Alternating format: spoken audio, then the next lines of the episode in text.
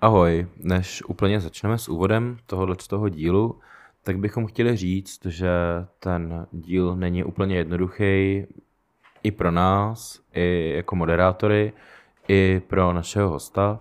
A je hrozně důležitý uvědomit si, že uslyšíte věci, které se vám třeba nebudou stoprocentně líbit. A je hrozně důležitý si celý tenhle ten díl doposlechnout do konce, protože přes nějaký peripety kontroverzí se dostáváme k důležitým a vážným tématům, který bez toho, aniž bychom pochopili celý kontext uh, celého toho vyprávění až do jeho konce, nemáme šanci pochopit. A neříkám tím, že nám tohle nutně musí otevřít oči a že nám tenhle ten díl nutně musí udělat nějaký názor, ale važme si toho, že můžeme vůbec poslouchat tyhle zkušenosti. A pokud jenom trošku uh, chcete se dozvědět něco do hloubky z člověka, který má informace z první ruky, tak tohle bude několik mnoho desítek minut přímo pro vás. A ještě jeden dodatek, když jsme nahrávali tohle téma, tak jsme se dostali na tři hodiny záznamu a rozhodli jsme se, že pro pohodlí posluchačů to rozdělíme na tři části, kdy první část se bude věnovat žité zkušenosti okolo roku 2015 a útoku na Donbas, druhá část se bude věnovat současnému útoku na Ukrajinu a ve třetí části si probereme kontroverze, které se té ukrajinské krize v současnosti týkají. E, náš host nám zprostředkuje žitou zkušenost z těchto těch e, situací a z těchto těch období a zbytek už se asi dozvíte z našeho rozhovoru.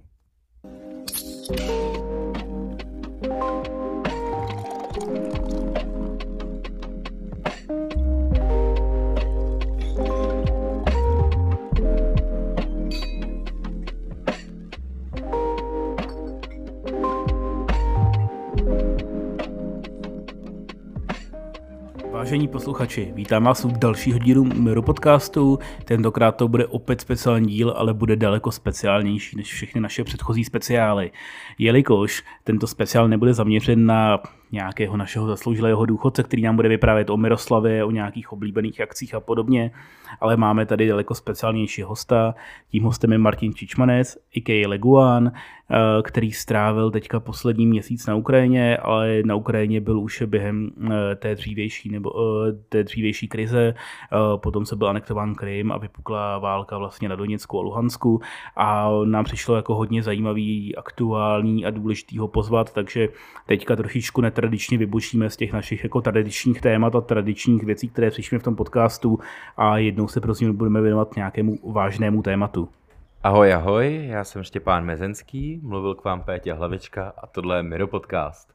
Ahoj, Leguáne, co bys nám o sobě řekl takhle na úvod? Uh, ahoj kluci, moc krát děkuji za pozvání do podcastu. Uh, tak pro posluchače, kteří mě neznají, nebo možná těm, kteří mě znají jenom trošku, tak uh, jmenuji se Martin Čičmanec, mnozí mě znají pod přezdívkou Leguan. Uh, teďka studuju posledním rokem magisterské studium na IPS, bezpečnostní studia.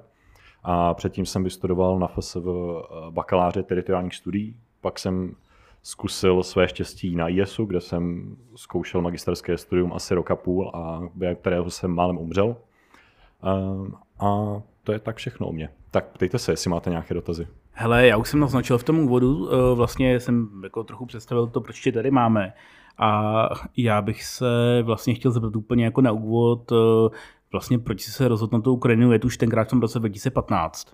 Uh, eh, tak asi hlavním důvodem, proč jsem tam odjel, tak byla touha po dobrodružství. Uh, já vlastně, když jsem byl, když mi bylo 18 a byl jsem v posledním ročníku střední školy, uh, já jsem studoval tehdy hasiče v Kladně a mou představou tehdy tak bylo, že nastoupím k hasickému záchrannému sboru České republiky a budu, budu hasič, jako kariérní hasič.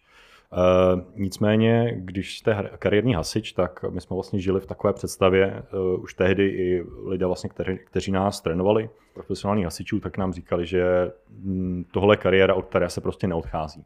A já jsem uh, jako 18-letý kluk chtěl zažít ještě něco předtím, než vlastně se upíšu takhle v pouzovkách na celý život, na 10, 15, 20, 30 let, jako to dělali právě ti naši instruktoři ze sboru.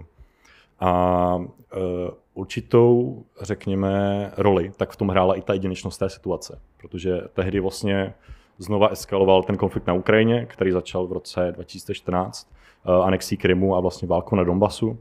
A já jsem cítil tu, řekněme, příležitost, že mám ten výcvik teďka, hasičský, zdravotnický, ta Ukrajina není daleko, je to příbuzný jazyk a ty lidi jako já by tam, by tam možná i potřebovali. A tak jsem se vlastně rozhodl, že když je tam taková příležitost a chci něco zažít, chci žít nějaké dobrodružství, chci udělat nějakou dobrou věc, tak jsem se rozhodl, že to teda zkusím a zkusím dojet na Donbass a zeptat se, jestli, uh, jestli jim tam můžu nějakým způsobem pomoct a nakonec to povedlo. Jak ses tam dostal? Jak ses dostal v roce 2015 na frontu v Mariupolu? Jaký to bylo jet na Donbass? Tak, ta cesta byla taková hodně punková, řekněme. Neměl jsem nic dohodnutého předem, protože tehdy jsem ještě úplně přesně nevěděl, jak si správně hledávat informace, takže pokud, mimochodem to se naučíte na FSV, takže pokud někdo uvažujete o studiu sociologie, ekonomie, mezinárodních teritoriálních studií, tak FSV je ta správná cesta. A tehdy jsem vlastně vyrazil vyloženě na blind. Nasedl jsem na vlak v Kladně, tehdy jsem ještě bydlel u rodičů. Z Kladna jsem jel do Prahy, z Prahy jsem jel do Přemyšle na polsko-ukrajinské hranici, z Přemyšle jsem jel do Lvova a z Lvova do, přímo do Mariupolu. Mimochodem celá ta cesta tak trvala asi tři dny a tu poslední, tu poslední část cesty vlastně z Lvova do Mariupolu, tak to je jeden, jedna linka, jeden vlak, který jede 28 hodin.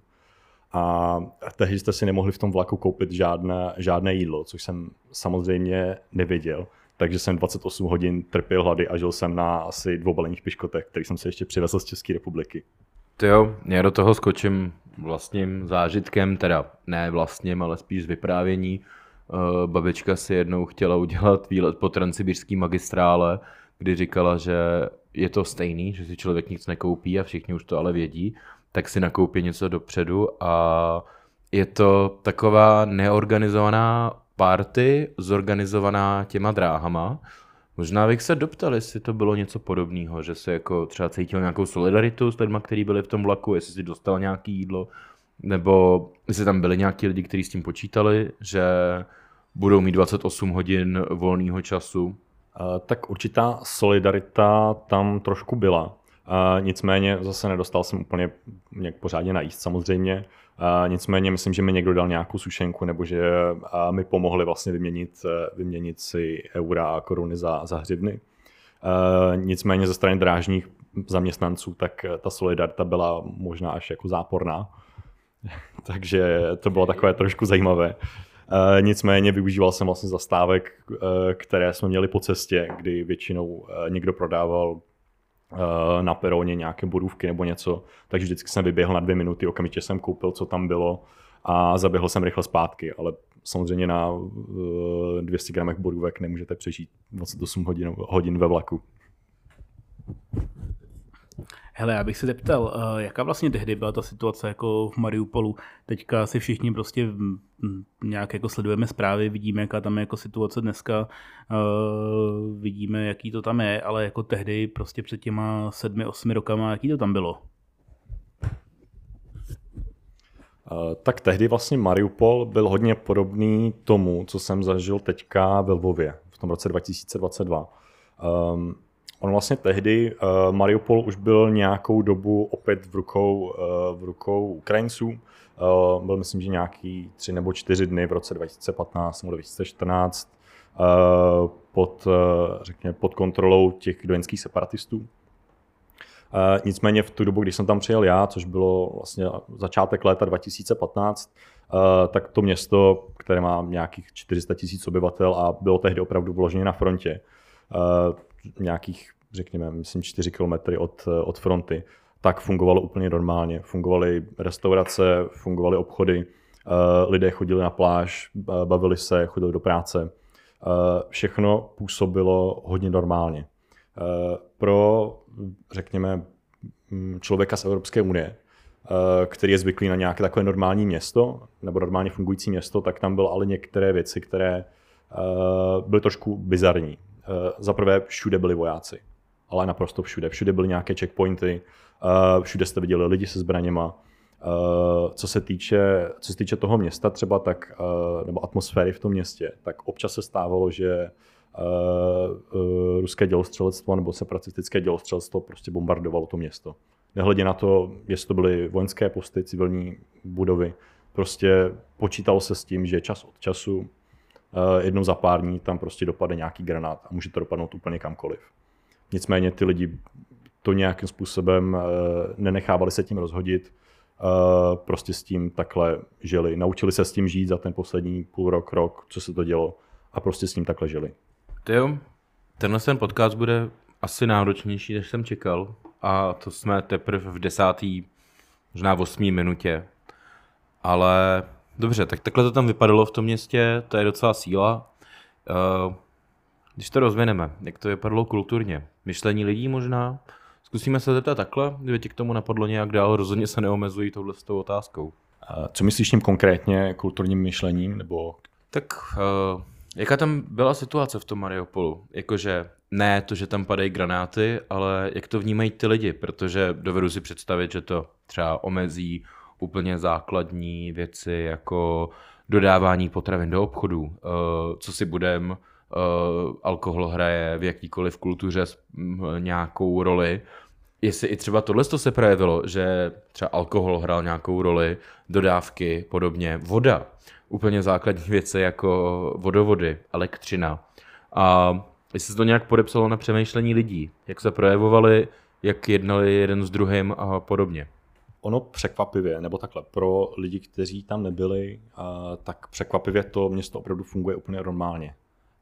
Jak jsem říkal, když, tam, když jsem tam přijel, tak kromě teda těch věcí, co jsem popsal, jakože tam byli vojáci, občas tam spadl nějaký dělostřelecký granát, tak to město opravdu až pro mě třeba skoro nepochopitelně fungovalo úplně, úplně normálně a kdybych nevěděl, že z čtyři kilometry dál tak, jsou, tak se normálně bojuje, střílí se tam lidi a tak podobně, Uh, tak by mě vlastně i nenapadlo, že se něco takového děje. děje. Ne, možná bych si myslel, že jsem někde v Oděse, uh, že jsem někde možná v Rumunsku, někde kdekoliv ve východní Evropě.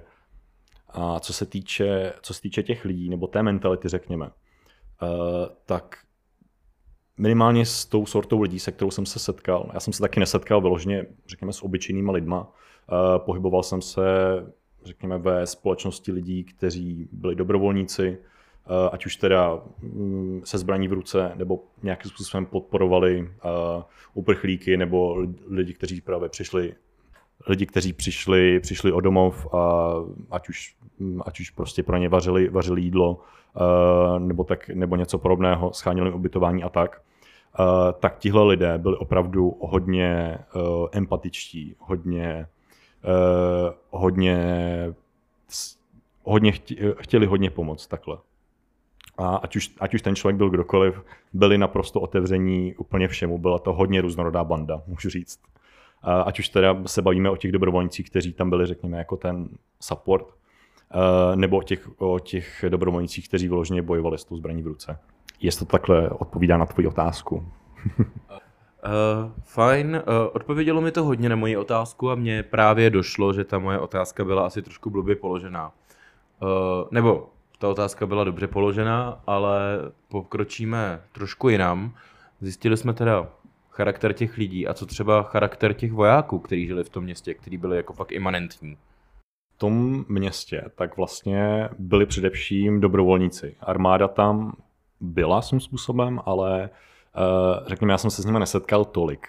Uh, Mariupol, uh, jak, jak to viděl vlastně i teďka v těch zprávách, tak je to sídlo praporu Azov, sídlí tam i nějaké méně známé prapory, jako myslím, že prapor Donbass a jestli se nepletu, tak jsou tam ještě buď jeden nebo dva další, ale jejich jméno si teďka, si teďka nepamatuju. To se bavíš o jednotkách, když říkáš ty prapory? Uh, přesně, přesně tak. Uh, já bych, teda abych to, abych to trošku vysvětlil, tak uh, když se bavíme o dobrovolnických praporech, tak to původně, to byly původně takové organizace, které vznikly po Majdanu, Eh, kdy Rusko anektovalo Krym a napadlo Donbass, tak tyto skupiny, se vlastně, to byly skupiny dobrovolníků, civilistů, bývalých vojáků, které se dali dohromady, které se ozbrojili a šli bojovat proti, proti ruské armádě a proti separatistům. A takový kolektivní název pro tyto organizace, pro tyto uskupení, tak je, že to jsou prapory.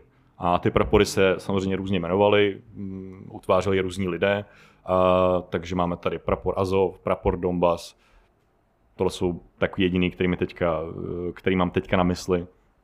A, ale v čeho všudy, tak je jich, myslím, přes 40. A koncem roku 2014 tak uh, ukrajinská armáda udala rozhodnutí, že všechny tyto prapory tak převedla pod, pod své velení.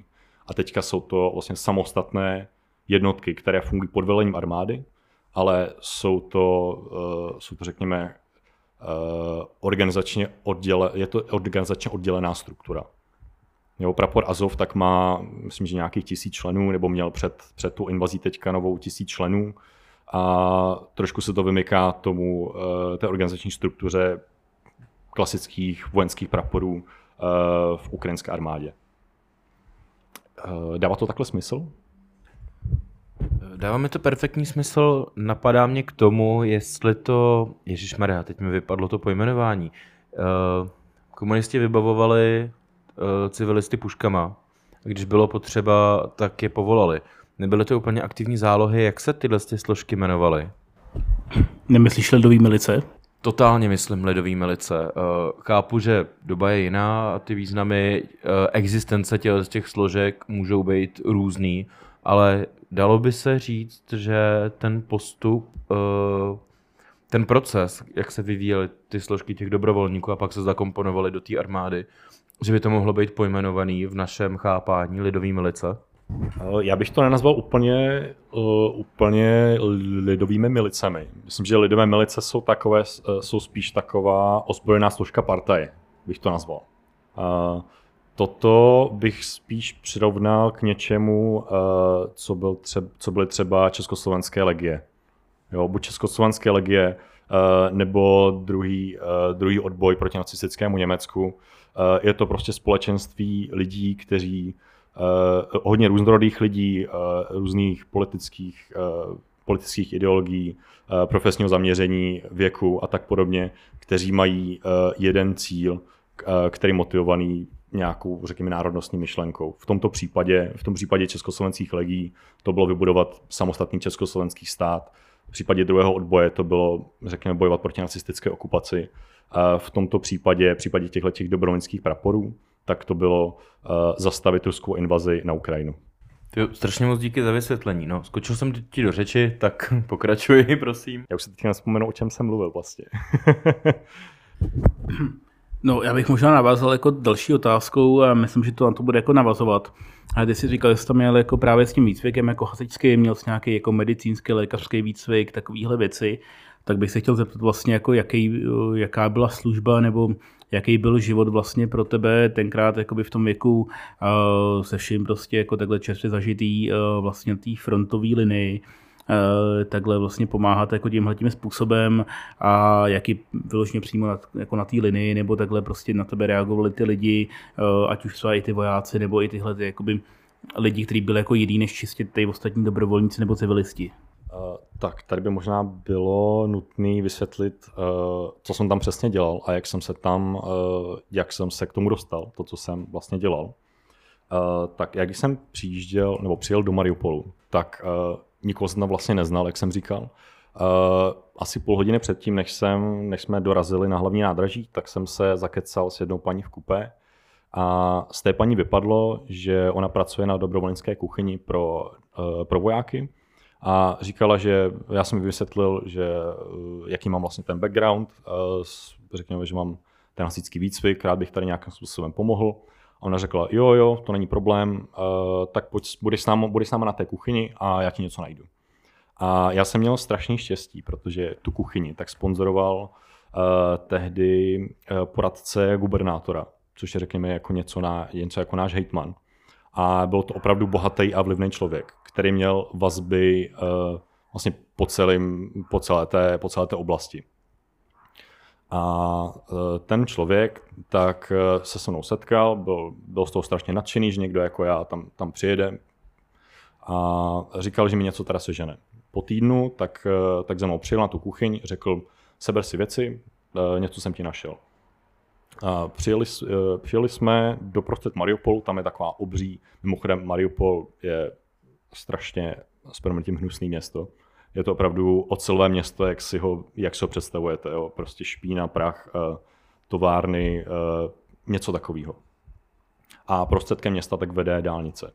A on zastavil na té dálnici před vojenským jeepem, řekl mi, ať si tam hodím věci, tak jsem si hodil věci do toho jeepu, jeep mě vzal a někam mě odvezl. Jo? My jsme jeli a teďka v tom jeepu nikdo neměl anglicky.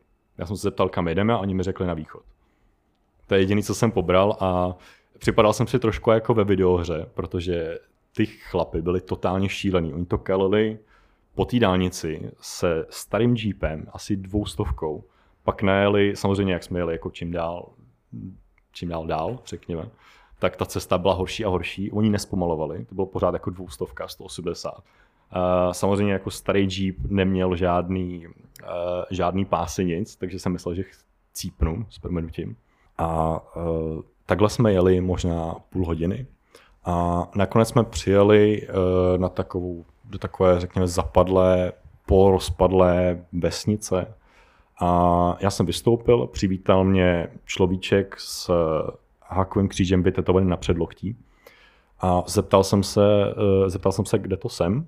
A on mi vysvětlil, že eh, tady nalevo, když se podívám, tak tam je stanoviště eh, charity maltéských rytířů, kteří potřebují medika. A já budu ten medic. A napravo tak je stanoviště Prapur Azov, kde on je, on je velitel. A ještě mi řekl, že, to, že právě jsme zhruba tak 200 metrů za frontovou linií. A to myslím, že je takový dobrý úvod do toho, eh, jak ten můj život tam potom vypadal. Eh, že takový eh, relativně, relativně nepředvídatelné situace, relativně šílené situace, až trochu a až trochu vtipné situace. Hele, já bych na to možná navázal. Uh, za prvý teda, jako jaký ten tvůj život tam jakoby konkrétně byl, jako v rámci teda role toho paramedika. A za druhý teda ty jsi zmínil toho človíčka s tím hákovým křížem vytetovaným. Uh, to zároveň trošičku naráží mi na takový ty jako různý jakoby zvěsti ruskou propagandu a podobně, že prostě, která jako hodně koreluje nebo prostě jako útočí, um, dejme tomu na nějaký jako neonacistický sklony, jako hodně kolou ty historky právě o tom praporu Azov a podobně. Uh, jaký ty jsi měl jako zkušenosti s těma těma jako lidma? Když jsi říkal, že měl jako takovýhle tetování, byl to takový jako klasický, dejme tomu neonacista, který ho si jako představíme v Česku, že jako prostě jako hmm, tak jako ho prostě jako vidíme z různých prostě jako Zenců 91 a podobně, nebo prostě s tím lidmi máš jako jiné zkušenosti?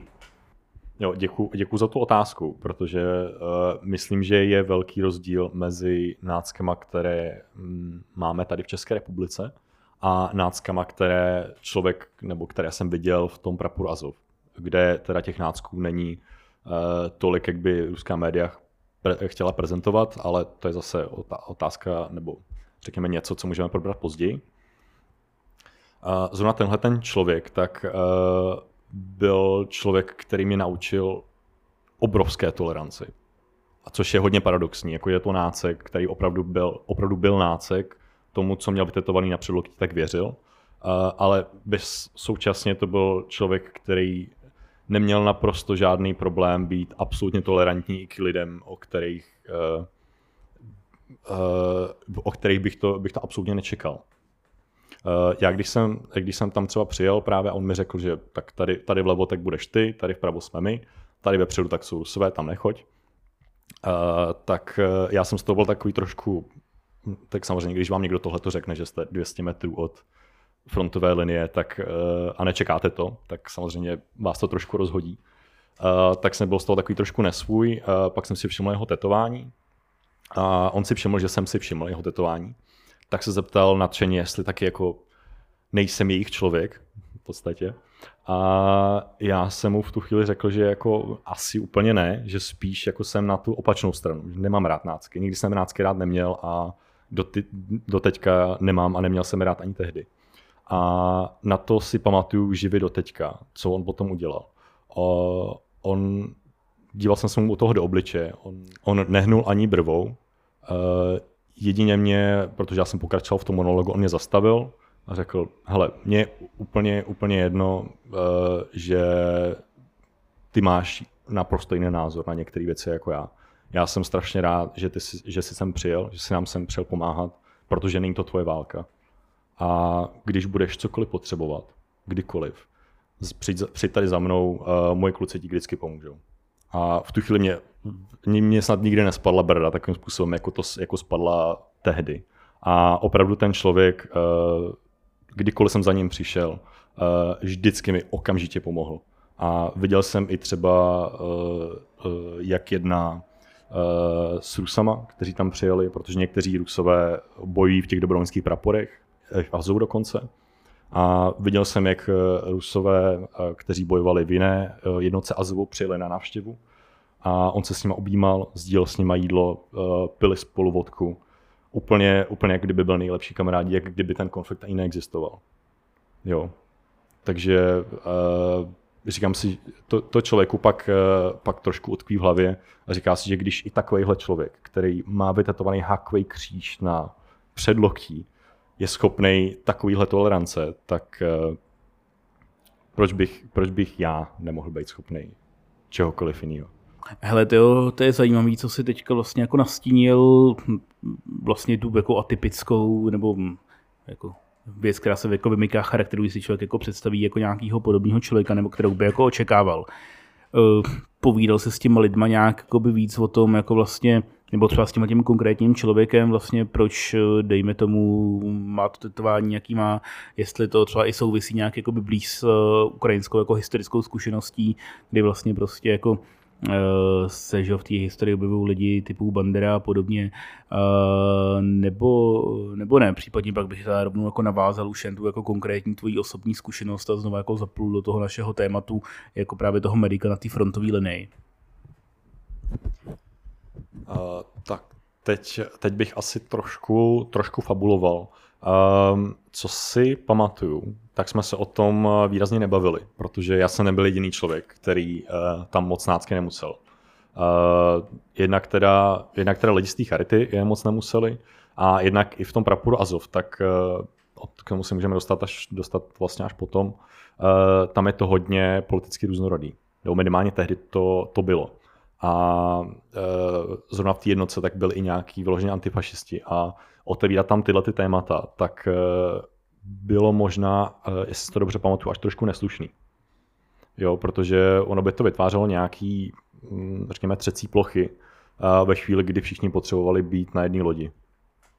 Mm-hmm. Jasně, mi možná šlo spíš jako o takový to jakoby obecní historický vnímání, protože vlastně Ukrajina není jediná, která má historický zkušenost jako eh, vlastně s podobnýma s podobnýma věcma. V Polsku byly například jako svatokřížské brigády, v Pobaltí byly podobné věci. Vlastně u všech národů, který měli ještě před nacismem zkušenost jako s komunismem, tak jestli to tam spíš jako by, dejme tomu třeba i v tom obecně mínění, vnímání jako uh, trochu jinak než jako u nás. Uh, jo, to je myslím dobrá otázka. Uh, um, zrovna na té Ukrajině, tak je to, je to takové jako na řekněme, rozděleno na třetiny, takhle. A teďka mluvím o něčem, co jsem nezažil vyloženě v Mariupolu, ale co jsem četl jako research. Uh, uh, řekněme, co, se, co se třeba mm, týká té osoby jako banderovců, eh, Bandery a Stepana Bandery a jeho banderovců, tak třetina lidí na Ukrajině s tím, s tím souhlasí, mají ho za nějakého národního hrdinu, který, řekněme, má, je s ním spojená nějaká kontroverze, ale pořád je to národní hrdina. Třetina ho vnímá tak jako mixnutě, eh, mix negativních, pozitivních eh, vlastností eh, a poslední třetina ho vnímá vyloženě negativně. Jo, jako člověka, který tíhnul k nacismu, vraždil nevinné lidi a tak podobně. Co se týče těch lidí, těch nácků v, v Azovu, tak oni ur, měli určitou jako tendenci glorifikovat Banderu, že patřili do té první skupiny. Jo, že Bandera byl, byl především pozitivní, pozitivní osoba ukrajinské historie. Jo, jasně, to chápu. Spíš jenom, jestli by si dokázal popsat nějaký jako obecní vnímání Ukrajinců jako jestli je odlišní jako jejich vnímání vlastně nacistů, neonacistů od toho našeho, případně jako jak, jo, protože třeba my nemáme jako historickou zkušenost tím, že by nás nejdřív jako převálcoval vlastně uh, Stalin, hladomor a další takovýhle jako, uh, jako věci a neměli jsme vlastně nikdy jako když to řeknu jako hnusně nebo jako strašně neempaticky příležitost vnímat jako naopak tu druhou stranu jako takový, jako že vytlačejí prostě tu, tu, tu špatnou věc, jako která tam byla jako první. No na to asi na to asi přesně ne, nemůžu reagovat, a abych ti odpověděl, abych ti odpověděl nějakým způsobem fakticky. Ale to je v pořádku, každopádně děkujeme. Uh, trošku to možná posuneme a zeptám se tě, uh, co ten, jako z toho Mariupolu, z toho města se prostě dostal na frontu. Uh, jaký to byl rozdíl? Jakože být v městě, kde jsou přítomní sice vojáci a sem tam spadne granát, je nějaká jako zkušenost, kterou my nemůžeme pochopit. A, ale na druhou stranu najednou se byl někde jinde. Jaký, potkal se tam jenom s vojákama? Jaký tam, jaký tam byly další lidi? Byli tam vůbec nějaký další lidi? A co vůbec jako ty náckové, bylo to jenom mezi těma vojákama? Nebo se to třeba objevovalo i mezi jestli spotkal další lidi. A jestli ne, tak ne, jenom jak to, jak to vypadalo z tohohle z toho hlediska? Uh, tak já nejdřív odpovím na tu druhou otázku. Uh, vyloženě nácky mimo, tu, uh, mimo ten, řekněme, prapor Azov, uh, tak jsem, s nima jsem se nesetkal. Jo, ani mezi civilistama, ani mezi dobrovolníkama dalšíma, uh, ať už to byly další dobrovolnické prapory, uh, nebo, nebo armáda a tak podobně, tak eh, vyloženě tahle ta přítomnost byla, byla jenom, v tom, eh, jenom v tom Azovu. A co se týče, řekněme, nějakého života, takhle uh, medika na frontové linii, když to řeknu takhle, tak je to, je to hodně, hodně velká nuda. Jo, což jako spoustu lidí to překvapí, ale je tam fakt jako 90% času, tak člověk se strašně nudí a vymýšlí totální uh, hovadiny, aby se aspoň trošku zabavil. Jo? A možná 90% ještě málo, jako 99% času. Fakt jako se člověk brutálně nudí. A pak je to 1%, kdy začnou lítat rakety, začnou na vás střílet snajpři a uh, máte pocit, že za chvilku, za chvilku všichni tam pochcípáte. Co, co je možná ještě, uh, ještě takový Eh, zajímavý, nebo čím je to specifický, ten život.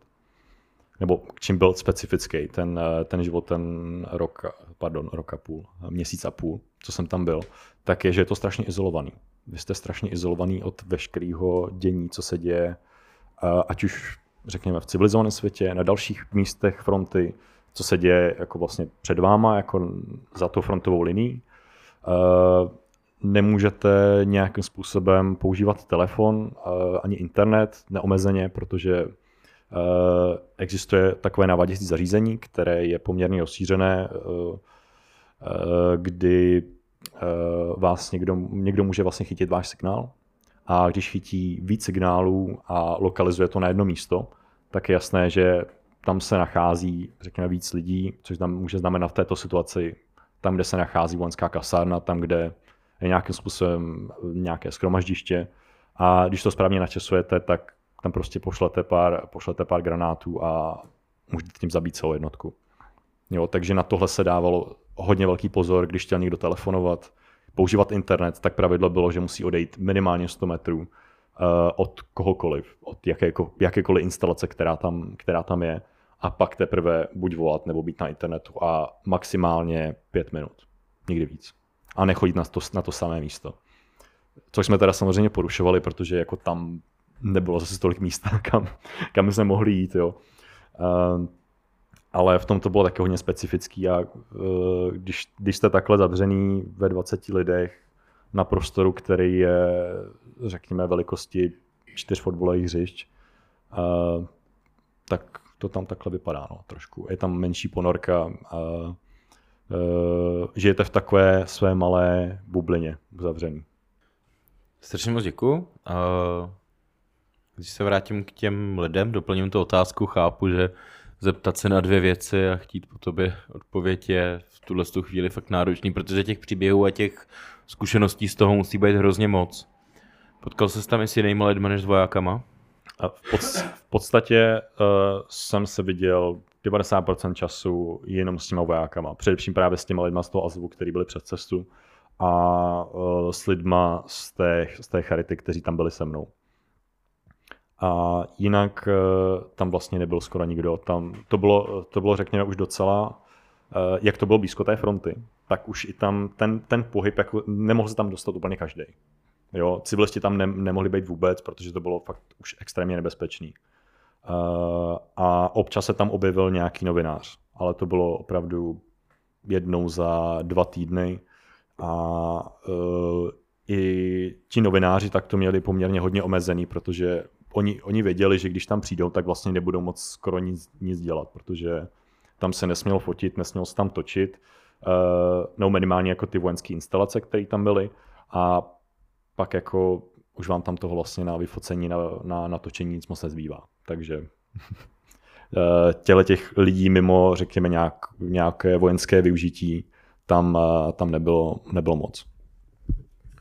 Uh, ono to nepadlo, ty jsi říkal, že tam novinář přišel jednou za dva týdny. Jak dlouho jsi strávil na té frontě? Uh, možná obecně v té Ukrajině, ale jak dlouho na té frontě? Tak, jestli to počítám dobře, protože přece jenom je to 7-8 let, tak jsem tam byl celkově na té Ukrajině dva měsíce a s tím, že měsíc a půl jsem strávil takhle na té frontě. Uh, hele, teda jako vlastně já už bych tu kapitolu pomalu uzavřel, jenom bych se ta ještě jakoby zeptal, padly tam ještě nějaké jako situace, o který by se chtěl podělit, nějaký jako ještě víc vyhrocený, něco ještě víc jako takového, co tě jakoby utkalo v paměti, případně teda po tom měsíce a půl na frontě, uh, vlastně kdy pro tebe padlo teda jakoby to rozhodnutí, že hele, teď je čas se vrátit, už se musím vrátit, nebo takhle. Jo, tak napadají mě ještě k tomu uh, dvě takové historky. Uh, jedna, uh, jedna se týká, se týká toho, jak, jaký jsou vlastně ty lidi, kteří tam bojují, uh, nebo kteří tam tehdy bojovali. A jedna se týká toho, uh, jaký byl vlastně můj nejhorší zážitek, který jsem tam měl, nebo nejsilnější. A asi začnu tím prvním, protože ty lidi jsme tady už tak trošku nakousli, tak ať tuhle kapitolu uzavřeme. Uh, ti lidi, já nevím, jestli znáte Ben Maxe. Uh, ben Max. je vidět, že jsem v dobré společnosti, děkuju. Uh, ben Max vyšel vlastně to léto, nebo myslím, že na jaře 2015 a jestli si pamatujete takový ty uh, lidi toho šíleného Joea, ty po, po, pomalovaný tou bílou barvou, plešatý a takhle, tak uh, podobnou mentalitu tam měli tyhle, ty, tyhle ty dobrovolníci. To byli fakt jako strašně šílený lidi, uh, který byli schopní, uh, oni nebyli dost dobře vybavení proti té ruské armádě. Oni měli vyloženě, uh, měli AKčko, měli helmu a měli neprůstřelnou vestu a to bylo všechno. A samozřejmě, když potom jste proti ruské armádě, která má tanky, dělostřelectvo, letectvo, nej, pomalu nejmodernější výbavu, tak uh, musíte být trošku, musíte to trošku kompenzovat tím, že, si, že, jste, že jste jako trošku šílení, takhle.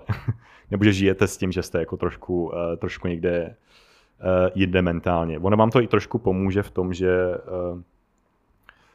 když si připustíte, že jaký šílenec by sem s touhletou výbavou vlastně šel a stál by proti ruské armádě, tak když si připustíte, že je to vlastně šílený, tak z vás trošku jako spadne, uh, spadne takový ten kámen. Jo, že uh, oni mi ty kluci říkali, že oni to pak berou tak, že uh, jim, jim to pomáhá vlastně pracovat s tím, uh, s tím, že tam můžou vlastně každou chvíli umřít a je to strašně, je to strašně nebezpečná situace, ve které jsou a je to strašně, tahají vlastně za slabší konec v tomhletom, v tomhletom boji. A jeden takový hezký případ, tak, je, tak se udál s jedním mým kamarádem právě z, právě z Azovu. Uh, to byl 23-letý architekt, architekt z Lvova, uh, pardon, z Kieva. A jednou tak jsme se, uh, tak jsme se jako Azov a naše charita schovávali v bunkru během ostřelování. A tady ten človíček, mu budu říkat Pete, tak Pete říkal, že potřebuje na záchod. A v bunkru nebyl záchod. A já jsem taky potřeboval na záchod, tak říkám jako, no tak co budeme dělat? A Pete říkal, hele, tak, eh, tak půjdeme ven. A teďka, abyste viděli, jak, jak vlastně ta vesnička, ve které jsme byli, vypadá. Jmenuje se to Širokino. A bylo to takové bývalé letovisko na kraji Azovského moře. Takže vlastně ty naše pozice byly přímo, uh, přímo, přímo v podstatě 100 metrů od pláže. A zrovna tenhle ten bunkr tak byl asi 20 metrů od pláže vyloženě. A tak pizza teda se byla a řekl, tak pojď se mnou. Tak já, protože mi bylo 18 a byl jsem totálně uh, uh, nemoc chytrý, uh, tak jsem šel s ním, vyběhli jsme venku za dělostřeleckého ostřelování, vyběhli jsme na pláž, bylo to v noci, svítil, svítil měsíc, byl úplněk. Začali jsme uh, si ulevovat na pláži a v tu chvíli za náma vybuchovaly pořád ty dělostřelecké granáty a Pete prohlásil Life is wonderful. Takže asi s takovýma lidma jsem tam strávil měsíc a půl. A musím říct, že ve chvíli, kdy on prohlásil Life is wonderful, tak ze mě opravdu uh, do určité míry spadl ten strach z toho, co to sakra děláme venku v, uh, v době dělostřeleckého ostřelování.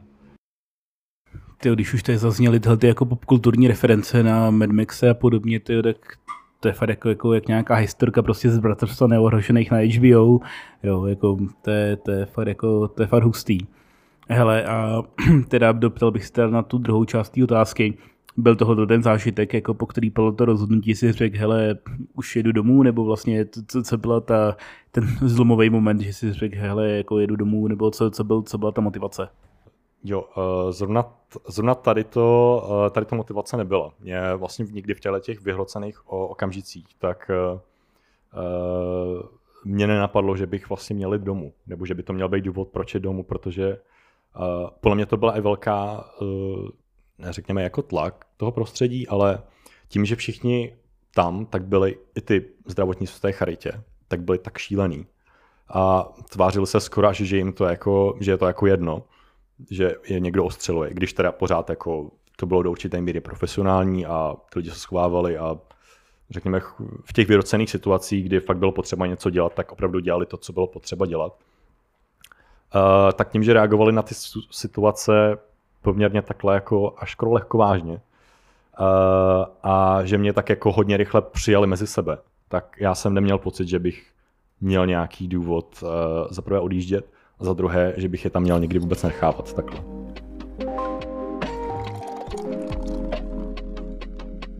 A můžu říct, že moje rozhodnutí tam zůstat, tak neovlivnil ani nejsilnější zážitek, který jsem tam, který jsem tam měl. A to nebylo teda tohleto, to Life is Wonderful, a bylo to něco za mě teda mnohem horšího. A bylo to ve chvíli, kdy vlastně, nebo takhle, já ještě musím vysvětlit, jak to tam vlastně vypadá. Teďka jsme si popsali, že v té vesnici tak je vlastně, je to vlastně kousíček od pláže, je to takové menší letovisko, a důležité ale je, proč tam, uh, proč tam vlastně ty pozice jsou, je, že zhruba 200 metrů od té pláže, směrem do vnitrozemí, tak je obrovský kopec. Tam je opravdu takový val, který se táhne uh, přírodní. Podél pobřeží, uh, řekněme 2-3 kilometry až, až do Mariupolu. A je to poměrně strmý kopec, přes který nemůžou přejet tanky. A tím pádem vlastně tenhle ten úzký pás mezi, mezi mořem a tím valem, tak byli Ukrajinci schopni kontrolovat. A uh, Azov tak uh, vlastně občas um, se snažil nějakým způsobem budovat nějaké obrané pozice na tomhle tom kopci. Uh, nicméně vzhledem k tomu, že už to bylo, řekněme, na dohled těch ruských jednotek, tak ti se, ty se tomu často snažili zabránit. A jednou tak jsem byl na tom kopci s nima, myslím, že jsem je šel tam, šel tam navštívit zrovna, a to bylo zrovna, když vlastně tam začali kopat zákopy. A oni vykopali zhruba zákopy do, řekněme, hloubky tak jako kolen. A pak najednou okamžitě začaly lítat, začaly přilítat, přilítat dělostřelecké granáty na ten, na ten kopec. A my jsme byli tak trošku jako pod, pod tím vrcholkem, uh, tak první, první, co jsme udělali, takže jsme zalehli do těch, do těch, uh, do těch, do těch zákopů. No jenom, že ty granáty pořád jako přilítaly dál a dál. A teďka už jsme, už toho bylo už to bylo tak intenzivní, že jsme, eh, že jsme se neodvážili ani eh, vlastně stoupnout a běžet zpátky, běžet zpátky vlastně na ta naše místa, kde byly, eh, řekněme, nějaké jako solidnější bunkry. Takže pama- pamatuju si, kdy jsem ležel vlastně schoulený v díře, která nebyla ani vysoká, jako vysoká byla možná jako po moje koleno. Ani jsem se tam pořádně nevešel, čuhala mi trošku hlava. Uh, cítil jsem, jak do druhé strany kopce naráží ty dělostřelecké granáty, jak se chvěje, chvěje celá, celá ta hora nebo celý ten kopec. A měl jsem pocit, že opravdu, měl jsem pocit, že nemůžu nikam utéct. A jediné, co můžu udělat, je doufat, že nějaký ten granát nespadne, nespadne blízko mě a demo nespůsobí sesuv a já mě, a nepohrbí mě prostě někde úpatí toho kopce. A pamatuju si, že tam jsem měl opravdu strach z toho, že, eh, že tam opravdu umřu.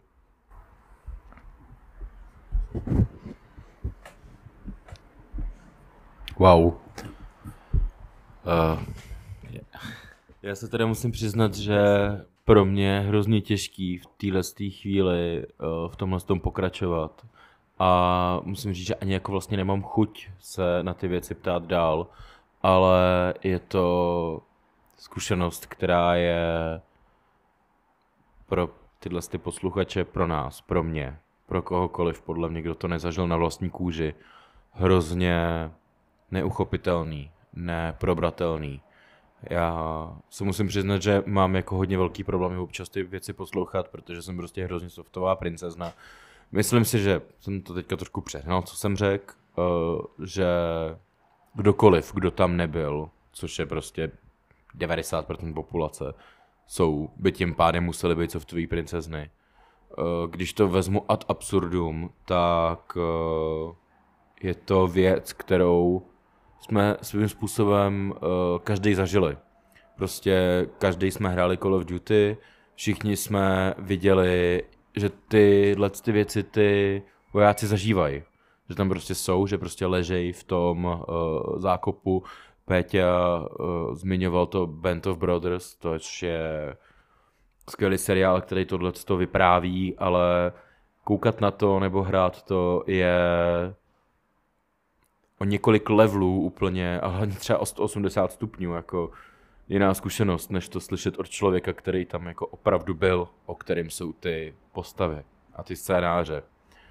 A všechno to, co k tomu předcházelo, mi hodně připomíná vlastně můj názor, že věci nejsou černobílí a nemůžeme přemýšlet eh, na škále od 0 do 100.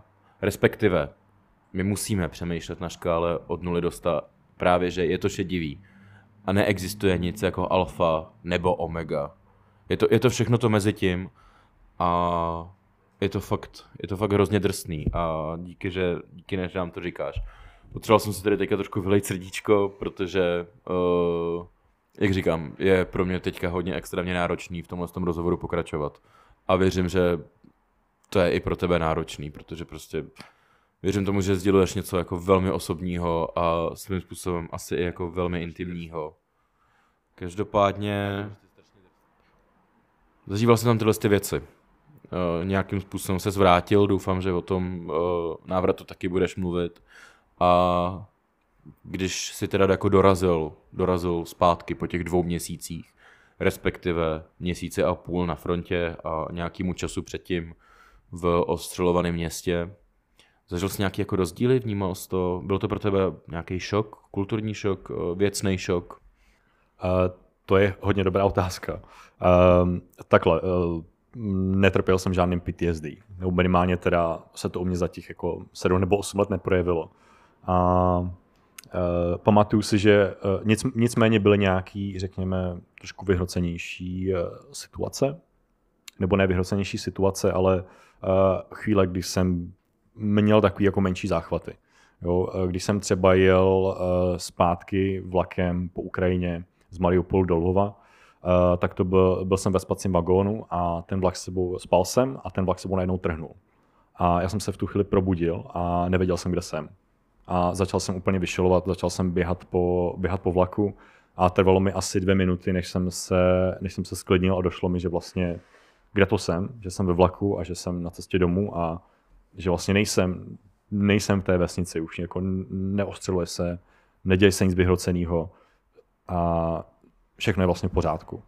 Jo, ale to byl jediný takový vyhrocený moment, který jsem vyloženě měl, nebo takhle vyhrocený. Uh, jinak, když jsem se vrátil zpátky, tak uh, paradoxně nebyl velký kulturní šok, když jsem, uh, když jsem přijel na Ukrajinu, když jsem přijel na Donbass a zažíval jsem tam tyhle ty věci, o kterých jsme se teďka bavili. Ale ten mnohem větší kulturní šok pro mě byl, když jsem se vrátil zpátky. A řekněme po nějakých dvou měsících, možná, možná ani ne, uh, tak jsem měl pocit, jako bych byl v úplně jiné společnosti najednou. Došlo mi, že uh, 90% věcí, které my tady řešíme, kvůli kterým se stresujeme, tak jsou úplně, úplně bohovně. Jo. My řešíme totální s proměnutím sračky. Jo. Neřešíme důležité věci, nevážíme si, řekněme, těch základních uh, maličkostí nebo takových jako základních věcí, Uh, a 90% věcí, které my tady řešíme, tak bychom vlastně řešit vůbec nemuseli. Jo, protože jsou to, jsou to prostě maličkosti, nejsou, jsou to zbytečnosti. Uh, nevážíme si uh, věcí, které bereme, řekněme, za samozřejmost, nebo máme od nich poměrně uh, jako nereální očekávání Eh, nebo máme pocit, že jako ty věci jsou třeba na řeknu, jako 90%, tak by měly fungovat. A my jsme strašně nasraný, že to není 100%, nebo že to není 91%. Jo, typický příklad je prostě neskorumpovaná policie. Jo, já si, když jsem přijel zpátky do Čech, tak jsem byl strašně rád, že máme takový policajty, jaký máme. Uh, ať si teda, jako samozřejmě má to nějak, máme tady nějaký problémy s policií, uh, ne všichni policajti jsou samozřejmě poctiví a tak, a tak dále a tak dále ale eh, když vy máte nějaký problém, tak můžete kdykoliv přijít na policii a oni vám v drtí většině případů pomůžou. Když děláte bordel, tak v drtí většině případů za váma přijdou měšťáci nebo policajti a řeknou vám, prosím vás, děláte tady problém, nedělejte to. Jo. A kontrast s tím letím na Ukrajině je, že vy děláte cokoliv a přijde za vám policajt a chce úplatek máte problém, nemůžete zavolat policii, protože uh, oni chtějí uplatek a ani vám nepomůžou potom. Jo? Nebo prostě mm, typický zastaví vás dopravní policie a jediný, co po vás chtějí, tak je úplatek. Jo. Uh, a to není jenom s policií, jsou to prostě věci, že nemusíte se strachovat o svůj život, nemusíte se strachovat o život svých, uh, svých blízkých, o to, že vaši kamarádi třeba možná zítra umřou, že vy třeba možná zítra umřete že uh, i když budete, budete chodit celý život do práce, budete makat jak, uh, jako, jako debil, tak stejně budete, stejně budete živořit. Jo. Uh, samozřejmě prostě máme tady problém, problémy nějaký jako v Česku, ne každý prostě je bohatý, ne každý žije. Máme i tady jako chudí lidi, kteří žijou pod hranicí chudoby, ale stejně je to mnohem, mnohem, mnohem lepší, než v drtivé většině světa, který je kolem nás, který je za hranici Evropské unie. A ještě možná jedna, jedna malá poznámečka. Uh, když jsem taky přijel zpátky, tak jsem měl pocit, že mi vlastně všechno bylo, všechno bylo tak trošku uprdele s proměnutím. Že ten můj, uh, ten můj, řekněme, práh toho, co bych považoval za to, řekněme, práh toho strachu, kdyby strach mě zastavil od toho, abych, abych něco udělal, tak jsem měl úplně jinde. Jo, mně se stávaly třeba situace, kdy jsem, eh, kdy jsem byl v hospodě a prostě pět týpků na mě měl nějaký keci a že jako uh, vyhrožovali mi něco ve stylu, jako že prostě mě vytáhnou ven a zbijou mě. A já jsem si jim v tu chvíli vysmál do obličeje. Protože jako, mm, víš co, jako když to, když to prodávám s tím, že před pár dny, tak mi hrozilo, že mě prostě zastřelí nějaký tamhle sniper, nebo že mě trefí, eh, trefí, eh, trefí dělostřelecký granát a nikdo už nikdy nenajde, tak jako to, že mě tady nějaký, nějaký týpek prostě dá pěstí a já přijdu vozu, tak to bylo úplně směšný pro mě. A to samozřejmě teda se jako postupně vrátilo, ono jako pak se jako zvyknete na to, že už teda v tomto nebezpečí nejste a tohleto, řekněme, srovnávání vám jako nezůstane ale bylo to trošku, bylo to trošku zajímavé to, to vidět vlastně ten první, první měsíc nebo dva po tom mém, po tom mém návratu. No. Že tahle ta hranice byla vlastně úplně jinde a občas jsem se dostával do takových, řekněme, až jako nebezpečných situací a naštěstí teda se uh, nikdy nic nestalo. Hele, já bych se možná chtěl zeptat takové spojení s tím návratem, třeba jakoby v současné době nebo uh, teďka prostě v roce 2022, tak vidíme poměrně jakoby velkou vlnu solidarity se začátkem prostě té války, uh, tak bylo hodně dotazů na to, jestli tam jako lidi můžou jít bojovat, řešili se ty prezidentské amnestie a podobně, ale jako co se tak jako pamatuju, tak uh, právě v tom roce 2014, 2015, uh, tak ty lidi projevovali nějakou míru solidarity, ale bylo to pár dní, pár týdnů maximálně, co pamatuju, já jsem teda taky tehdy byl ve druháku, je třetí jako na střední a v životě mě teda nenapadlo to, co tebe, ale že bych tam, že bych tam teda jako odjel, za to teda jako ještě jednou klobouk dolů. Ale každopádně mi přišlo v porovnání s tím dneškem, že to poměrně jako rychle vyprchalo.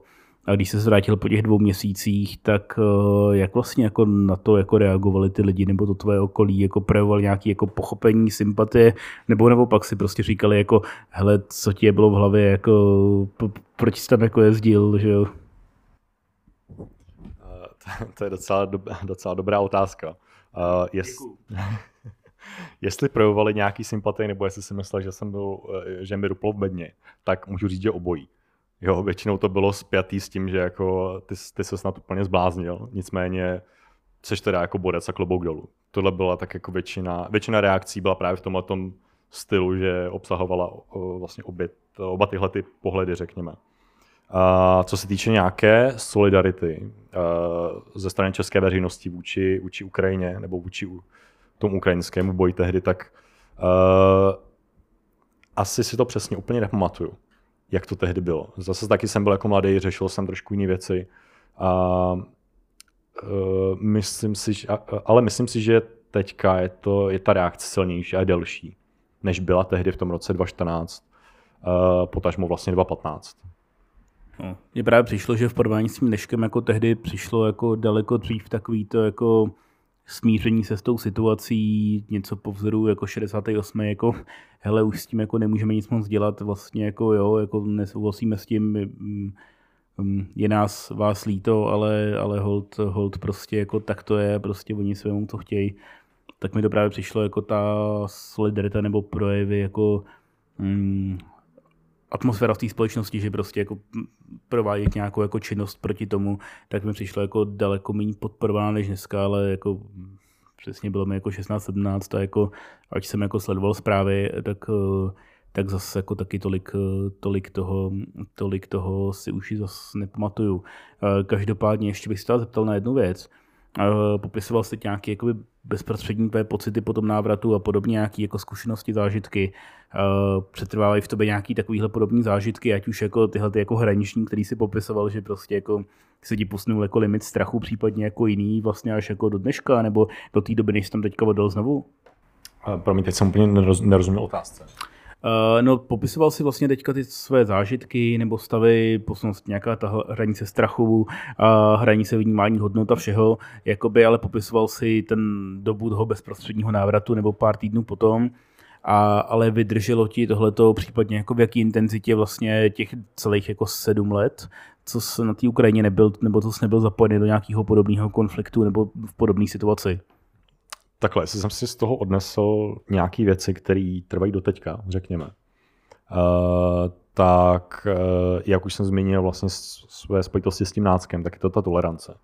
Jo, že ta, tahle ta, řekněme, baseline pro toleranci, kterou mi ten čobíček nastavil, nebo ta interakce s tím čobíčkem nastavila, uh, tak mi zůstala do teďka. A snažím se, snažím se podle toho, podle toho chovat pořád. A to myslím, že jako je docela, nebo takhle, já jsem i předtím byl docela dost tolerantní, ale tohle mi to posunulo jako ještě dál, řekněme.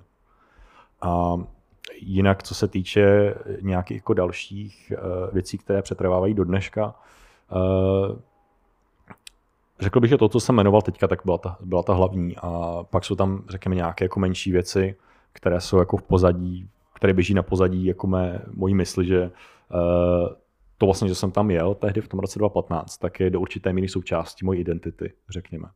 Že interpretuju se to tak trošku, že uh, jsem, uh, jsem schopný dělat takovéto věci pro dobrou věc a tak bych se jako neměl bát, když jako nastane nějaký, řekněme, uh, když čelím, čelím nějaké výzvě nebo nějakému, řekněme, nepohodlí, tak snažím se vzpomenout vlastně na tyhle ty situace, že dokázal jsem už nějaké, nějaké hodně těžké věci, právě jako co, co se týče právě na té Ukrajině. Co, co se týče té Ukrajiny. A není jako, vždycky se to dávám jako do souvislosti s tím, uh, co se snažím právě uh, co se snažím právě udělat teďka, co je pro mě těžké. A většinou, většinou to pomáhá takhle. Je to, je to, dobrá, je to dobrá baseline.